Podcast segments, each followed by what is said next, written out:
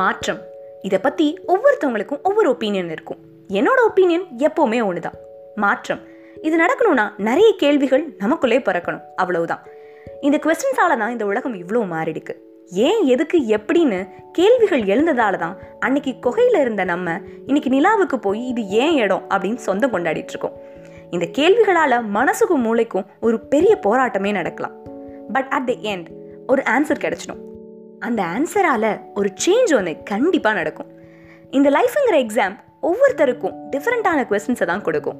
So different answers at different perspectives தான் கிடைக்கும். இதனால் மற்றவங்களோட ஆன்சரை பற்றி நம்ம எதுக்கு கவலைப்படணும்? நம்ம கேள்விகளை மட்டும் நமக்குள்ளே கேட்டுக்கிட்டே இருந்தால் போதும், ஆன்சர்ஸ் தானே கிடைக்க ஆரம்பிக்கும்.